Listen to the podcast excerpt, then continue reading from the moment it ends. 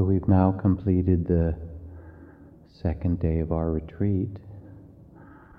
And for most of us on retreat, whether new or more experienced in practice, the first days are somewhat difficult.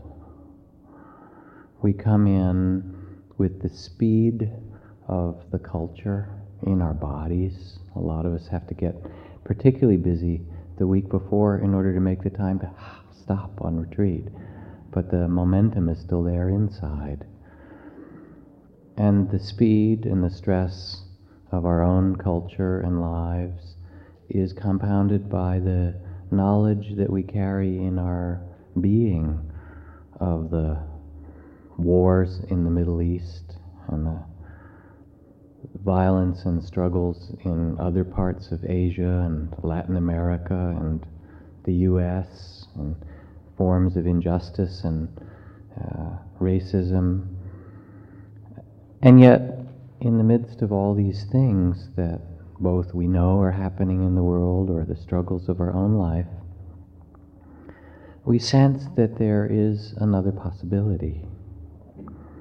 As Joanna Macy writes, even the scientists can see, perhaps more quickly than the politicians, that there's no technological fix, no magic bullet, not the internet nor any number of computers that can save us from population explosion, deforestation, climate disruption, pollution, continuous warfare and racism, and extinction of species. It is simple. We are going to have to want different things, seek different pleasures, pursue different goals than those that have been driving us and our global consumer economy. When we come to a retreat and begin to slow down, we experience or face the forces in us of speed, of um, conflict, of greed, fear, delusion. And the question is is that who we are? Or what can we do with this human realm that has suffering and incredible beauty so interwoven? In a recent interview with the Dalai Lama, um, Pico Iyer, who's a very wonderful writer, um, uh, was trying to understand the charisma or the appeal or the the beauty that so many people find in inspiration of the Dalai Lama. It was during a teaching in Japan. And he said, I looked at the Dalai Lama, and on this particular day, as I reflected on what he meant, the answer that came to me was that he has suffered to an almost incomprehensible degree. At age two, he was wrenched out of his quiet life by a group of traveling monks from Lhasa. At four, he was taken from his family and put through a ferocious monastic training. By the time he was 15, he was head of state up against Mao Zedong in the largest nation in the world. He was forced to flee his country that he loves He's seen hundreds of thousands of his people die, and almost every diplomatic advance of 40 years be rejected. He sees this as his responsibility. His mother dies, his closest brother dies. He's always trying to rescue Tibet. His teacher dies. Refugees come to his room daily, weeping. And in the middle of this, what is the man famous for? Pure optimism happiness, calm, an invincible sense of peace. Smile, his warmth, everything that makes him what one friend of mine calls the happiest man alive. And it makes you humble in a way. It causes you to think if someone who has seen and lost all that he has seen and lost, 40 years waiting to go back to a home that is systematically being destroyed, if he can look at the light in things, what right does any of us have to feel sorry for ourselves more than he? Some people would say, and I think with justice, that the Dalai Lama's message on one level is a rigorous optimism. Others would just point to his kindness, the equivalent of the Buddha holding up a flower and saying nothing moment after moment. But on this particular summer morning in Japan, I thought that his lesson, one at least, might be just his life, one long, unbroken trail of separation and tragedy. And yet, to look at him, to listen to him, you would think that every moment was lit up with pure gold.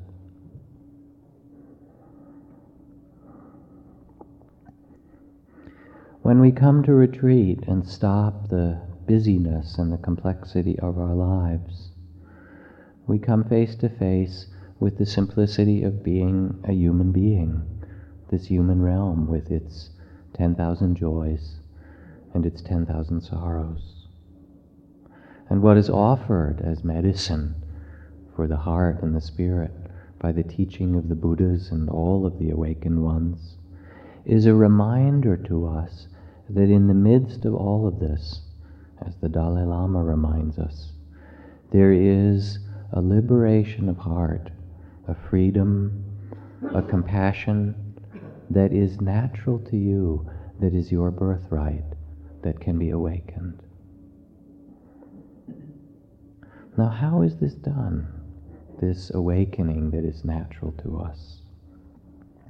The gateway to our human awakening, says the Buddha in his teachings over and over again, is the capacity that we have to be aware, to pay attention to the nature of this life.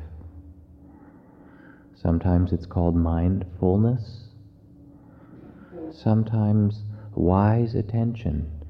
In Pali or Sanskrit, that's yoniso manasikara, a phrase that means a wise seeing attention to this world. Sometimes it could be called sacred attention or a compassionate awareness of what is so. And tonight, because this is so central to the practice that we've undertaken together, I'd like to speak about the foundations of mindfulness, of this capacity to be aware that is our great human treasure. My friends, says the Buddha in one text, there is a most wonderful way for living beings to realize purification, overcome directly grief and sorrow, end pain and anxiety, travel the true path, and realize liberation. And this is the establishment of mindfulness. What is the establishment of mindfulness in its four aspects? A practitioner remains established in the awareness of body in the body, diligent, wakeful, with clear understanding. Established in awareness of the feelings in the feelings, diligent, wakeful, with clear understanding. Established in awareness of the mind in the mind, and established and aware of the Dharma, of the laws of the world within the Dharma. And by paying attention to these that make up our life with awareness, with sacred attention, with an openness, we can learn what it is that entangles us and how we, human beings, can live on this earth and be free. The gate of awakening for human beings is this attention. It could also be called listening. The capacity to listen not just with the ears, but somehow to listen with the heart. The quality of mindfulness is spacious and easy. It allows what is present to be present as it is without trying to judge it. It's too big or too small or right or wrong. Without wanting something without expecting something, without resisting what's present, can we actually face the experience of being alive with its suffering and its beauty in each moment as it is, without expecting. It's an amazing thing because we meet people or we go places, we have so many expectations. But here it's just to be present. There was a cartoon in the San Francisco Chronicle a few years ago, and it showed uh, desert scenery with a family crossing on camels, the father and the first big camel with his carpets and bags, and then behind him was a mother and a slightly smaller camel, and then three small camels behind them with the three children, all trekking across wherever it was, the Sahara or something. And the father and the littlest child were having a dialogue in the cartoon, and the father says back to the little child, Stop asking if we're almost there yet. We're nomads for crying out loud.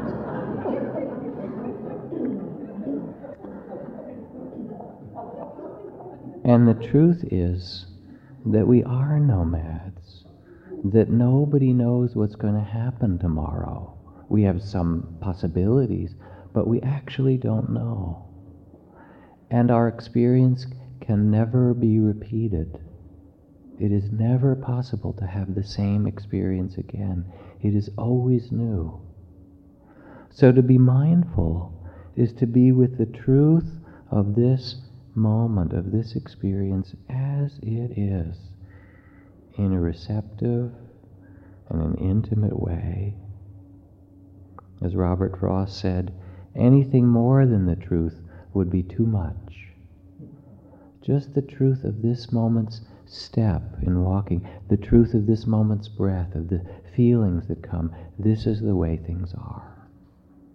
And if you want to find what the Dalai Lama represents, that's really within you, it comes from this intimate and receptive and respectful attention. And you're around him, and that's what you get is this person who's so respectful and so intimate in a moment. I mean, I've told often the story of learning to bow in the monastery in the forest. You know, and I was bowing to the teacher, and I was bowing to when I entered the meditation hall, and then they said, No, you have to bow to your elders. And it turned out when I asked who are my elders, they said, Well, you know, all the people who've ordained before you, which means everybody. Okay. So I'm down in the dirt bowing to these people. And sometimes they were very lofty, you know, old, wonderful, wise people. Sometimes it was just this young punk who ordained two days before me, you know. His mother made it's like bar mitzvah, you have to go in the monastery. He couldn't care less.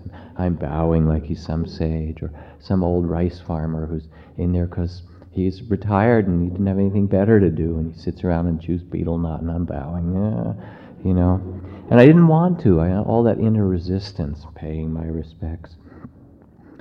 But I had to. So I began to look and see if there's something I could find because of this struggle to bow to.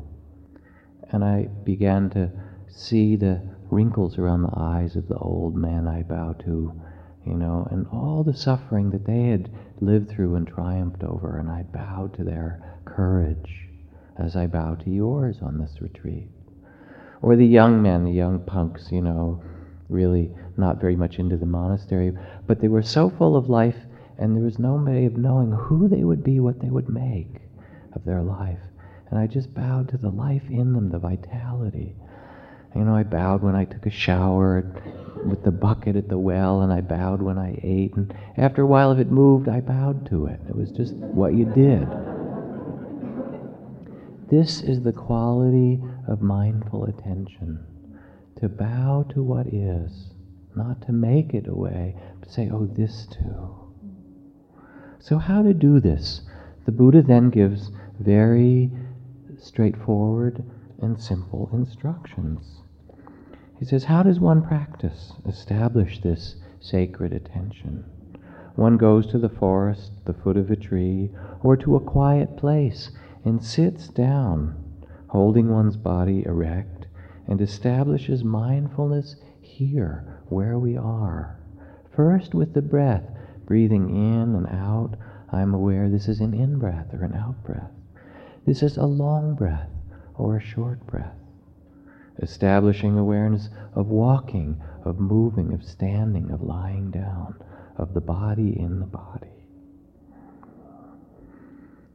So here we are undertaking this universal practice of coming back to be aware of our life.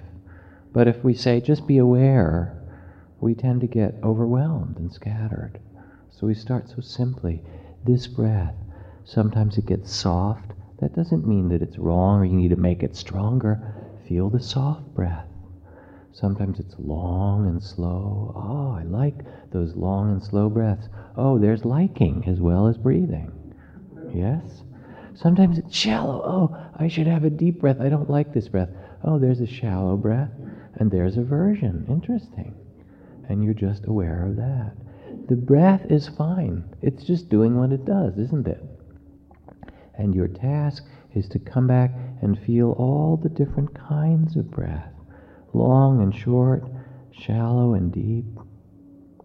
And even a few moments of really being aware of the breath can bring us present enough, present enough that the knots that we carry can, can begin to untie. Because we're sitting here and we feel a few breaths, and oh, I'm doing okay. I felt four breaths. How great, you know? And it is good. It means we're here for a little bit.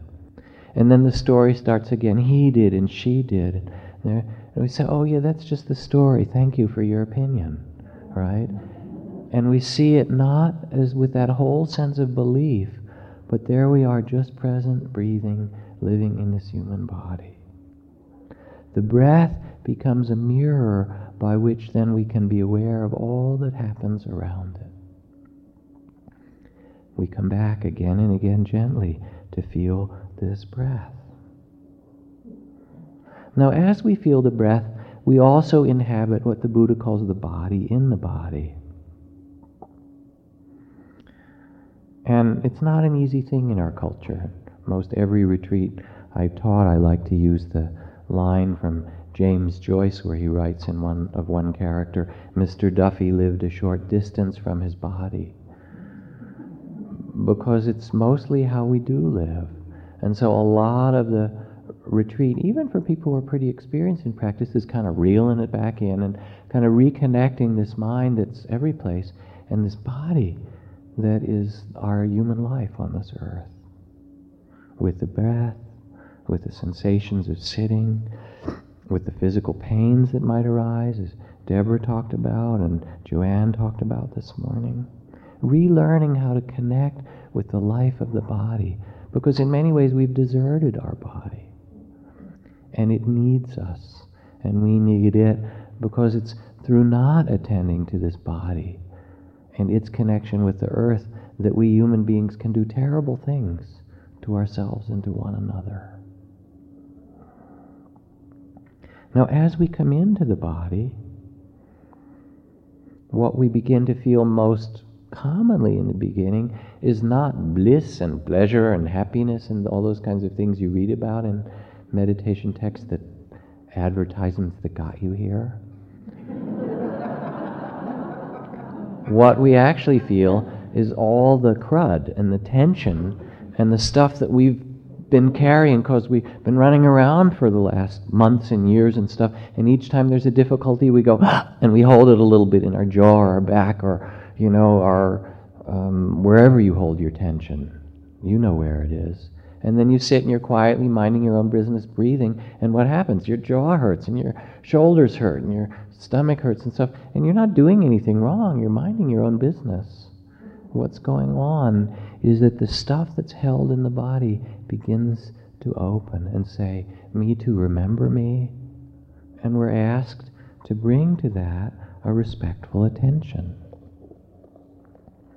This from Alice Miller, who writes, the truth about our childhood is stored in our body, and although we can repress it, we can never alter it. Our intellect can be deceived, our feelings manipulated, our conceptions confused, our body tricked with medication, but someday our body will present its bill, for it is as incorruptible as a child who, still whole in spirit, will accept no compromises or excuses and will not stop tormenting us until we stop evading its truth. So even if your body hurts, and I don't mean just the knee pains from the posture, but the difficulties being here, it, there's a kind of holiness to that suffering, or an honorable quality because it's your body saying, Listen to me, hold me with compassion, respect me, let me open and come back to balance. And when we do pay attention, you can see it in the eating meditation an apple or a raisin or a cup of tea. There's this innocence that returns.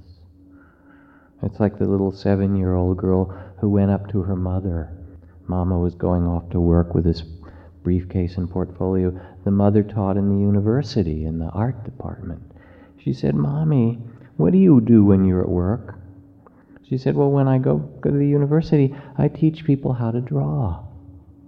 And her little girl looked at her kind of amazed and said, You mean they forget? because we do. We forget the most important things that were there in us. And to become mindful of a breath just the way it is without trying to change it. Or to become mindful, which means aware of what's opening the pleasure, the pain, the tingling, the heat, the cold that's in the body, is really a kind of innocence to return.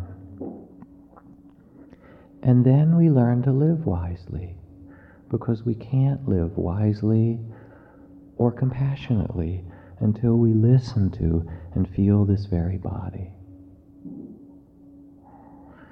Frank Ostaseski, who is a good friend and is the founder of the Zen Center Hospice in San Francisco, tells this story. The day before his death, John was in a waking coma. His face was full of tension. His head was thrown far back the muscles in his throat were tight and constricted. It was rigid, his head was so far back. His, each breath was a struggle. Clearly, it was another stage of dying, but to me, something seemed stuck. One famous teacher told me that his spirit was trying to leave the body. I should touch the top of his head to show the way. A physician told me to increase his morphine to relax the breathing. A body worker told me to hold pressure points in his feet to relieve the tension. I tried them, but it wasn't enough. Instinctively, I just wanted to wrap myself around him. I climbed into bed, cradling John in the curve of my arms. I remember rocking him back and forth, and as I did, I began to sing lullabies to him, not the nursery rhyme kind, but the love sounds you make to a frightened child. As I sang in his ear, kissed his forehead. My hands knew what to do, though there was no goal in mind. My fingers caressed his throat, stroked his face. My open hand circled his heart. We lost all sense of time. I could feel him sink into me, my body cushioning what was left of his bony form. Eventually, his throat began to relax. His head came forward, his eyes opened. They looked relieved. Afterward, I wondered if I'd done the right thing. Maybe I should have followed the teacher's advice. Had I pulled him back from a near death state, stopped some process of release? I don't know really. I do know that the heart has to be soft before any of us can be free. So, this is the invitation of mindfulness of the breath, of the body with all its pains and pleasures as we sit and it opens, to be aware and to receive as if to bow to it, this too, with space, with compassion and tenderness. That's how your wisdom grows. That's how the freedom of heart will grow in you. But then the Buddha goes on, O monks, O nuns, O friends, Be aware not just of the body in the body, but of the feelings in the feelings. Be mindful and aware of pleasant feelings, of painful feelings, of neutral feelings, all the kinds of feelings. We're a nation that doesn't have, a culture that doesn't have so much of what Dan Goleman called emotional intelligence. You understand what I mean. There's a sense of not knowing our feelings, and it's true for many of us. I mean, I'm somebody who didn't really know what I was feeling for a lot of my life. Feelings are so amazing because they're powerful, and actually, they're always under there, and they run most of the world fear, anger, greed, love, lust, jealousy, um, excitement. That's what moves us around as human beings. So, what does it mean to pay attention to the feelings? And I don't mean that everybody here is going to have great cathartic feelings. Some you might. As Wallace Stevens says, I don't ask for the full ringing of the bell. I don't ask for a clap of thunder that would rent the veil in the temple. A scrawny cry will do from far off among the willows and cattails, from far off there among the galaxies. To pay attention mindfully, respectfully to the feeling life within us is like the weather that changes in the desert all the time happy and sad and excited. And you think there's just a few feelings. But it's really kind of amazing when, you know, we're not so feeling literate. A cartoon, Calvin and Hobbes. Let's see. Hobbes is the tiger, is that right? Yeah, just got to get that straight. Hobbes says, the tiger says, Aren't you supposed to be doing your homework now? Little boy Calvin's out and playing in the snow. I quit doing homework. Homework is bad for my self esteem. It is? asked uh, Hobbes. Sure. You could just say, I quit doing meditation or spiritual practice. It sends the message that I don't know enough, that I'm not enough as I am. All that emphasis on right answers makes me feel bad if I get them wrong. So instead of trying to learn anything, I'm just concentrating on liking myself the way I am. Hobbes says, Your self esteem is enhanced by remaining an ignoramus? Please, let's just call it informationally impaired. I have a list somewhere, I have a little bit of it here, of 500 feelings affectionate, ambitious, aggressive, ambivalent, angry, amused, amorous, antagonistic, apathetic, antsy, appreciative, argumentative, blissful, bored, broken-hearted, calm, cheerful, claustrophobic, compassionate, concentrated, contracted, curious, concerned. It goes on and on. And there's a whole vocabulary of this amazing feeling life that makes up what is a central stream of our human experience. And when we are not mindful of our feelings, we get identified with them, we get wrapped, we get caught, and we hate and we love, and we're lost, and we suffer, and we cause others to suffer. And it doesn't mean that you're supposed to do something about your feelings or that there's the bad ones and the good ones. It means to be aware of this amazing feeling life that moves through us. To notice as we sit and walk, yes, there's the breath, and yes, there are the sensations of body that we're doing these first few days. And as the retreat goes on, what are the moods and the weather that comes in? The grief and sorrow, the longing, my teacher Ajahn Chah said, if you haven't wept deeply, you probably haven't begun to meditate. It's not true for everyone, but for a lot of us, the tears we carry, the beautiful things that come. So we begin to be mindful of the stream of human feeling. Now, we tend to talk in our instructions and evening Dharma talks more predominantly about sitting, but it's equally important that we bring this quality of sacred attention to walking. They feed one another, and we learn to be mindful in the midst of activity as we walk. So, several years ago, at a three month retreat in our center in Massachusetts, um, I had a person come in who say they hated walking meditation, can't do it, and I gave them different instructions to make it more interesting, and never worked. And I hate it; it doesn't work. They said, "What can I do? Should I just sit?" I said, "Well, there's a there's a final instruction for you if you really want to learn how to walk, and that is don't sit at all, just walk and see what happens." So they said, Can I? I said, Just do a day of it. They said, How about half a day? Okay. Dear Jack, they left the note, long walking meditation assignment completed. Thank you.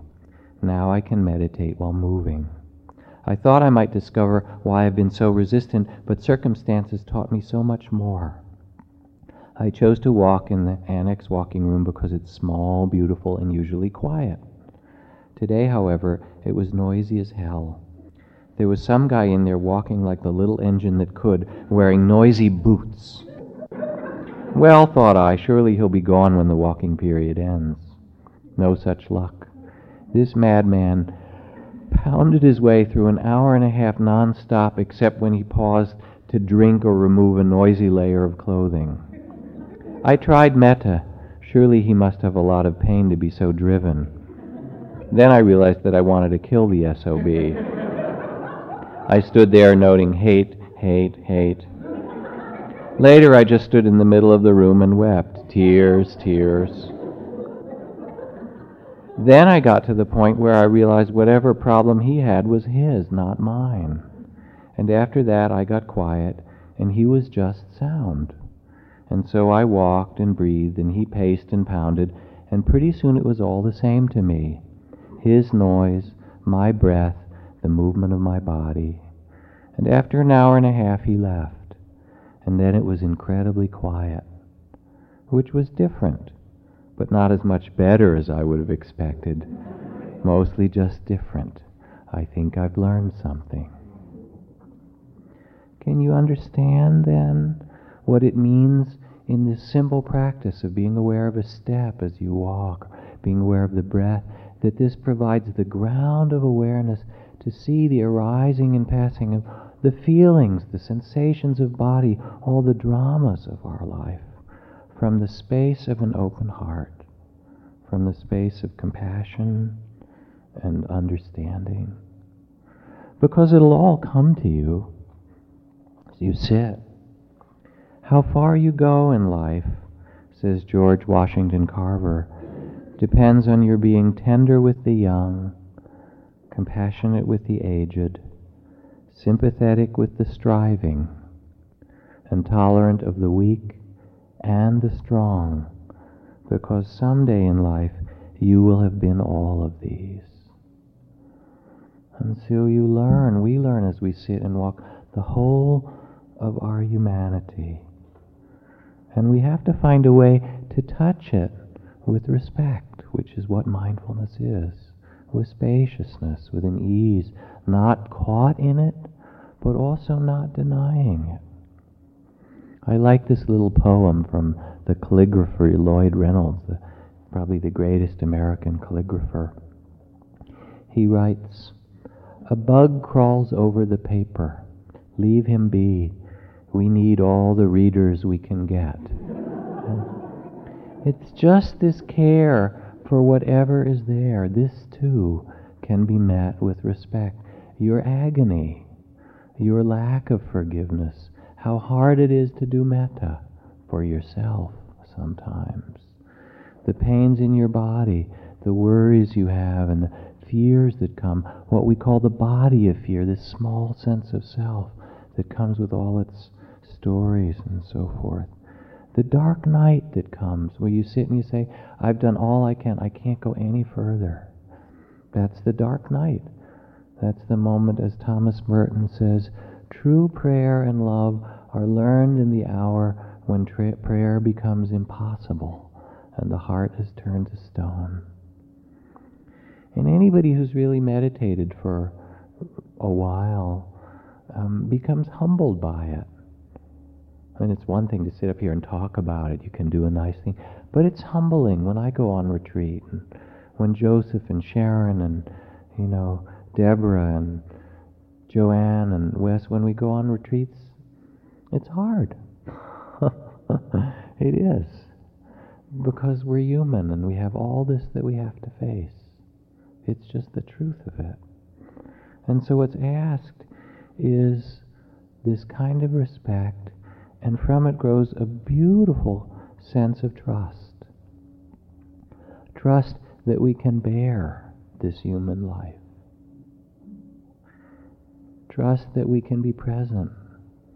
And it's only by being present that we can heal ourselves, our bodies and hearts.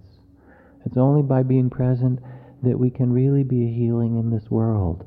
Because the great sufferings that are going on out there are the sufferings from people who are unwilling to feel the consequences of what they do.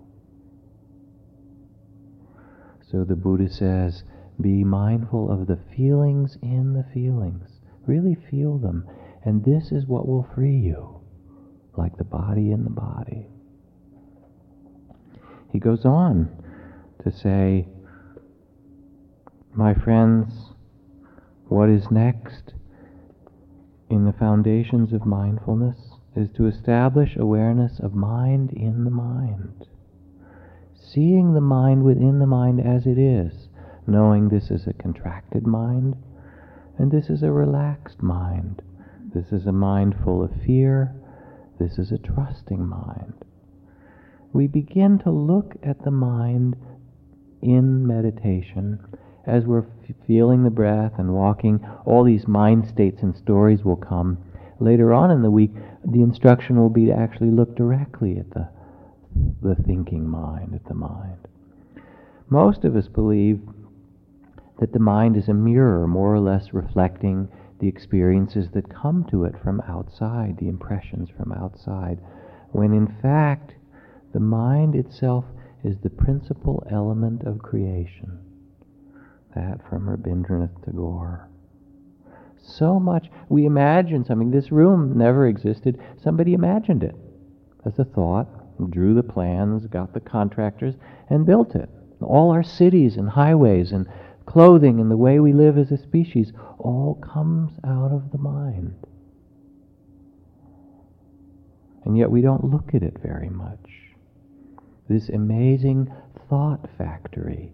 The mind secretes thoughts the way your salivary gland secretes saliva. Haven't you noticed? You sit here, you say, quiet down a little bit. Does it listen? Not very much. It just goes on telling an infinite number of stories.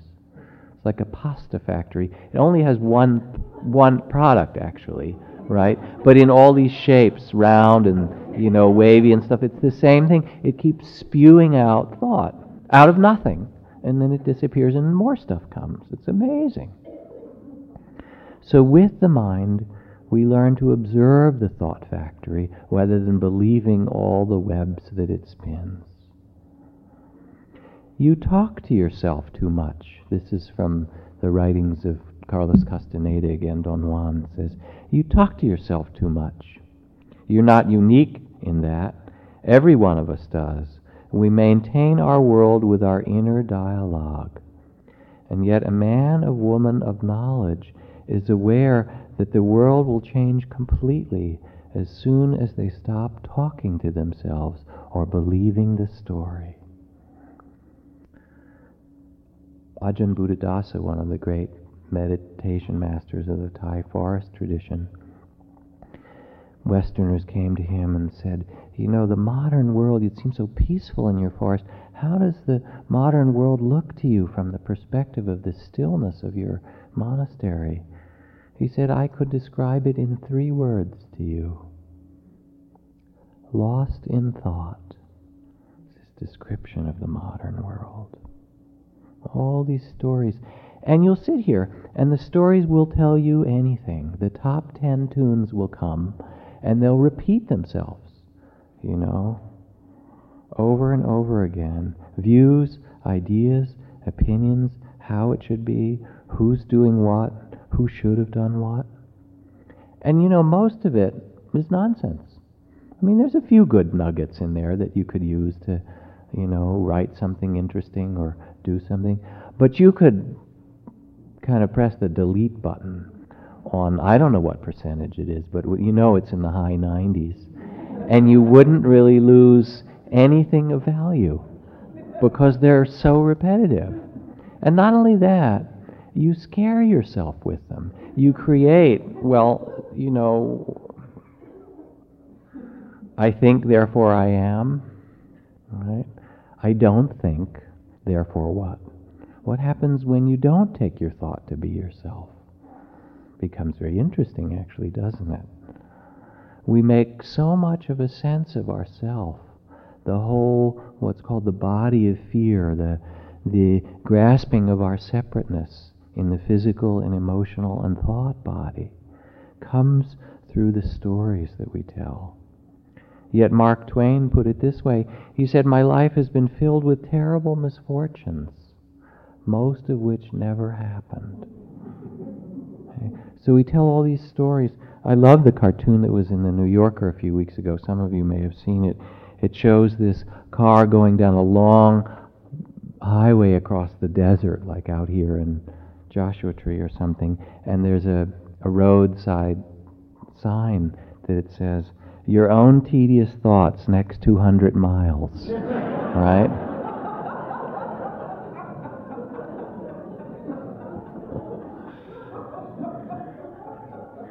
And only somebody who's been on a retreat could even imagine how true that is, right? So, what's the idea? Is it to free yourself from thoughts and to stop thinking? Thoughts are just thoughts. They're not a problem. Plus, what you can't stop them. You can. There are certain practices you can do to stop them for a little while. And it's very interesting. But then, you know, you pull your finger out of the dike or whatever, they just flush, flood, flood, flush, whatever it is, back through again. Um, that's not the point. The point is to see the mind for what it is. You become like Ulysses going by the sirens. You tie yourself to the mast Remember, Ulysses didn't want to stuff his ear, he wanted to hear them. But in a certain way, you sit, sit yourself, tie yourself to your zafu or your chair, and the thoughts will come and they will tap you on the shoulder and say, Come on, uh, this is really a good one, you know.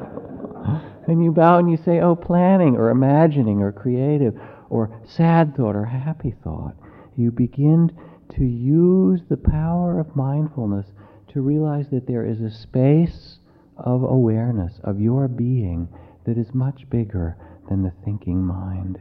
And it is so liberating and so freeing to be aware. And at first it takes place maybe just a few times in a sitting. You're there and you know, you go off to Louisiana and you're doing Mardi Gras, and then you wake up 15 minutes later and say, or 20 minutes later, and you say, Oh, I'm just sitting here in Yucca Valley. That moment of waking up is incredibly good news. It is the moment of mindfulness that the Buddha said is liberating because in that moment, instead of being lost in that, you realize, oh, here we are, and that is just a thought. And is the space around thoughts, the gap between thoughts, the realization that that's not who we are in a moment. Oh, boy, lost in that one, wasn't I? that begins to give us again a ground of trust and being that's so much greater than those stories. A trust in the heart, a trust in our own Buddha nature. And if you don't learn that freedom with your own mind, you will suffer terribly and you will cause others to suffer. So there's the mindfulness that we are training of the breath and body in the body, of the feelings in the feelings, of the mind in the mind. And finally, the Buddha says, the fourth foundation of mindfulness is to train yourself to be aware of the Dharma in the Dharma. Now, Dharma is a word that means all the things of the world or the laws of the world of life, the truth of the way things are. So, within the experiences of life, to see the laws of life so that you become wise and compassionate.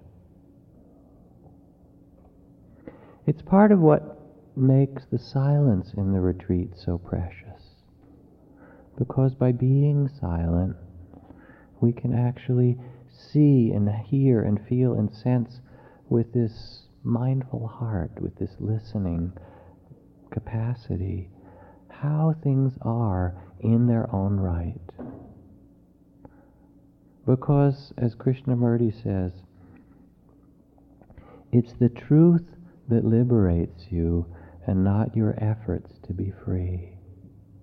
What finally brings us freedom is not, oh, I'm going to try and be free in some way, but, oh, this is the way things are. This is actually the way this human world is that I have been born into, that I have incarnated into, to see what is so, to see the laws that govern this life. So a lot of times people will come to interviews and they'll say, Am I doing it right? You know, or, or am I having good sittings? Or how come I'm not having peace or bliss or whatever idea that you have you're supposed, supposed to be experiencing on the first or second or third day of a retreat? You can't do it wrong. You are either mindful of what's present or you're not. And when you're not mindful, which happens all the time during the day, then at some point comes that magic moment where you realize, oh, I wasn't here again. And instead of judging, or you could judge, you could judge and then you bow and say, oh, there's judgment, right? Whatever comes next, you become mindful of, and that's it. Oh, this is a sitting with a lot of thoughts. This is a sitting with not so many thoughts. This is a sitting with fear. Oh, I hate this kind of sitting, hating, hating. That this is a sitting with fear and aversion and judgment. Okay? This is a sitting where it's more peaceful. This is a really good sitting. I like this. Oh, pride. This is a sitting with a lot of pride. I'm really doing it, doing right. And one of those isn't better than the other. What you begin to see is what you begin to see, what you begin to feel and relax into and sense is the truth of awareness that can let all of this arise and pass and rest just where we are to be here now in the reality of the present, which is the only refuge. All the rest is fantasy. The abode of the awakened ones, the abode of the Buddhas, of the enlightened ones, is the present moment, is this place where we are. The intimacy of the Dalai Lama, the, the compassion of whatever person that you admire, it comes from being present with things as they are. Now, as we become present, we begin to notice things. One is that there are patterns to our experience. That is what's called karma. A bear paced up and down the 20 foot length of his cage. When, after 10 years, the cage was removed, the bear continued to pace up and down the same 20 feet as if the cage were still there. A sad story, a little anecdote, if you will. But there's a certain truth to it, isn't there? We begin to sit and see the habits that repeat themselves because not only do things arise and pass in our experience, but they do so according to certain patterns. And depending what seeds we plant or what patterns we practice, if you will, those become the patterns that continue to re-arise. What's also beautiful, though, is to see that those patterns that we've been caught in in different ways, the unskillful ones or the beautiful ones that arise, that all of them are full of holes. There's space around them, there's gaps in them. I had this birthday card given to me some time ago from a drugstore birthday card that says on the top of it the Dalai Lama's birthday party. And there's the picture of the Dalai Lama in his trademark sunglasses opening this huge present with the wrappings on the ground and all these smiling monks around him. And you can sort of see in the box, um, and then he's exclaiming as he holds the box, Wow, nothing, just what I always wanted, because there's nothing in it. It's lovely. And when the Buddha says to see the Dharma in the Dharma, you see the patterns of things, but underneath that, you also see the emptiness out of which they come. Because this morning you had amazing thoughts about things. You don't even remember what they are. You might remember a few of them. But in the middle of them, they were amazing. Or great emotions of sadness or anger or fear or love or joy or whatever. Where are they? Someone show them to me. What happened to them? What happened to yesterday, the first day of your retreat? Or last year? You know, 2001. Remember the millennia? That was supposed to be a big deal, right? It just vanished into the void where it came from. Back with the pyramids and the dinosaurs and everything. That's what happened to your last sitting. It just disappears. It's amazing. It troops out of emptiness, Rumi says. It does its dance, and then the next moment appears, and the other one just disappears. And, and we take it for granted. But when we become mindful, we begin to see the mystery of life appearing moment after moment and disappearing. Suppose, says, says the Buddha, a man or woman who were not blind beheld the many bubbles on the Ganges River as they floated along, and after watching and examining them carefully, they would appear empty, unreal, and insubstantial. In the same way, does the meditator experience the body phenomena, all the sensations of the body, feelings, perceptions, thoughts, and states of consciousness, past, present, and future, examining them, aware of them, and after they do so, they equally appear empty, void, without a self, without substance. Now, this is in some philosophy or something to believe or not to believe. It's really pointing us to the awareness of what our experience shows us. Things are impermanent. Anybody have an experience in this retreat that has stayed? Please raise your hand. Even the ones that seem solid, this terrible pain in my back, so forth. When you really bring your attention close to it, that pain is made up of pinpricks of throbbing and needles and fire, and it's actually doing a whole dance in there. And what seems to be one thing is it becomes a kind of atomic flow of horribly painful experiences. But they're not one painful experience, you have thousands of them, right? and you begin to realize that we are a river. Sometimes the river runs through uncomfortable territory, Hades and so forth. Sometimes it's heavenly and it runs through the Deva realms. We don't get a lot of choice about that. What we do have a choice about is whether we hold on and struggle and fight, which makes it all the worse, or whether our heart is compassionate and free. And the more we look, the more we see how difficult it is to say, well, this is what I am. These thoughts are who I am. I hope not. These feelings, this is me. But they're gone. Then who are you? These sensations. I remember talking with Ram Dass after his stroke several years ago that most everyone knows about, and where he was very close to death. A lot of his doctors thought he wouldn't make it, and he couldn't speak for a long time, and now still speaks somewhat haltingly, although he's so much better in teaching. And I remember talking to him after he went out to do his first lecture, um, first teaching after two years after the stroke, after he'd gone through ICU and the rehabilitation and all these things. And I said, Ram Dass, how was it to go out and sit up there and, you know, even though it was halting and struggling, try to teach again? Did you like it? Was it, did it feel good to be out there? I said, I didn't like it. I said, why not? He said, well, they want me to be Ram Dass, and I'm not him anymore. It's a very poignant and yet genuine insight because we're not that person that was this many years ago and that many years before. What we are is a, a river, a changing process. We are not the same person, even day after day.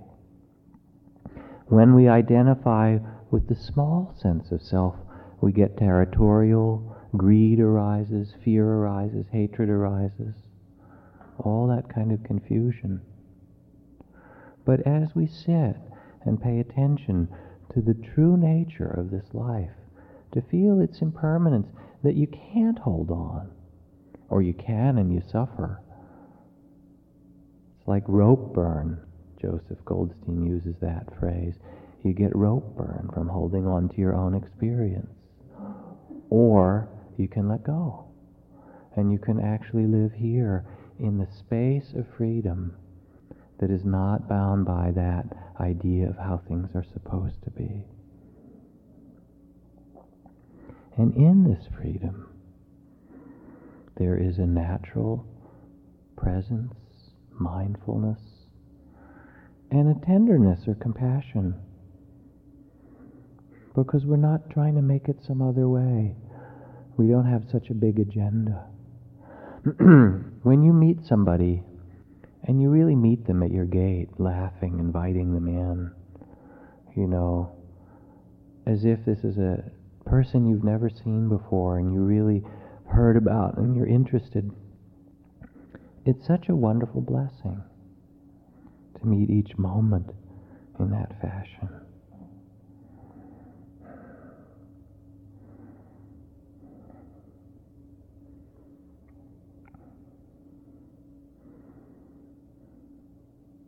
My teacher Ajahn Jamnian, some of you may know, a forest master from southern Thailand, comes every year to teach at Spirit Rock. He doesn't speak very much English. Um, he begins people meditating with awareness of their body. The skeleton, he says, go and take your bones for a walk and feel all the elements that make up this body. You know, and then you can be aware of the feelings and of the mind. But let yourself see that this isn't who you really are. And as you do, he says, rest yourself in pure awareness, in the spaciousness that is ever present, not the limited sense of self, but this space of awareness. And then he looks up with this big smile and he uses his two English words. He says, empty empty, empty. And then he says, empty, empty, happy, happy. He smile some more. Empty, empty, happy, happy. Empty, empty, happy, happy. It's not far away. The mercy that we seek, the um, mystery of life, it's not something you get to at some other place. It is here to open to in, in this moment, and this one, and this one. And the invitation of the retreat is to awaken that capacity of your heart, courage of your heart, to be present for this human life with compassion, to bow to it and with the freedom that is your birthright. The art of living, says Alan Watts, is neither careless drifting on one hand, nor fearful clinging to the past on the other. It consists in being completely sensitive to each moment, regarding it utterly new and unique, and having the mind and heart open and wholly receptive. And Storm Jameson, the novelist, says, There is only one world, the world pressing against you at this minute, even as you hear these words. There's only one minute in which you are alive, the minute here and now. The only way to live is by accepting each minute as an unrepeatable miracle. So let's just sit for a moment.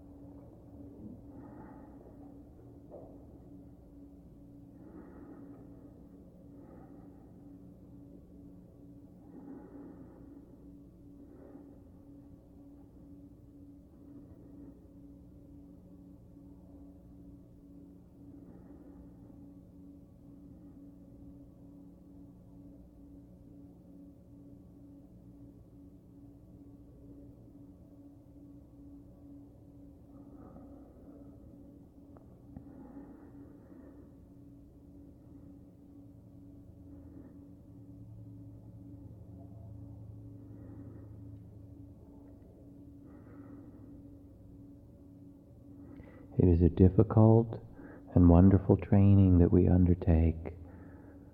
The liberation of the heart in the face of all things. So stay mindful as you sit, as you stand up to go and walk, as you take your steps in walking, come back to sit, as you go to sleep. Let your day here be one of resting in the foundations of mindfulness.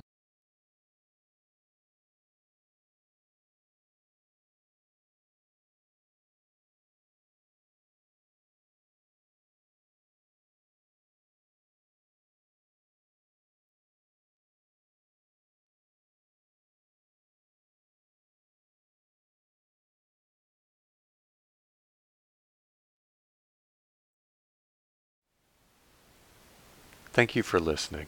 To learn how you can support the teachers and Dharma Seed, please visit dharmaseed.org slash donate.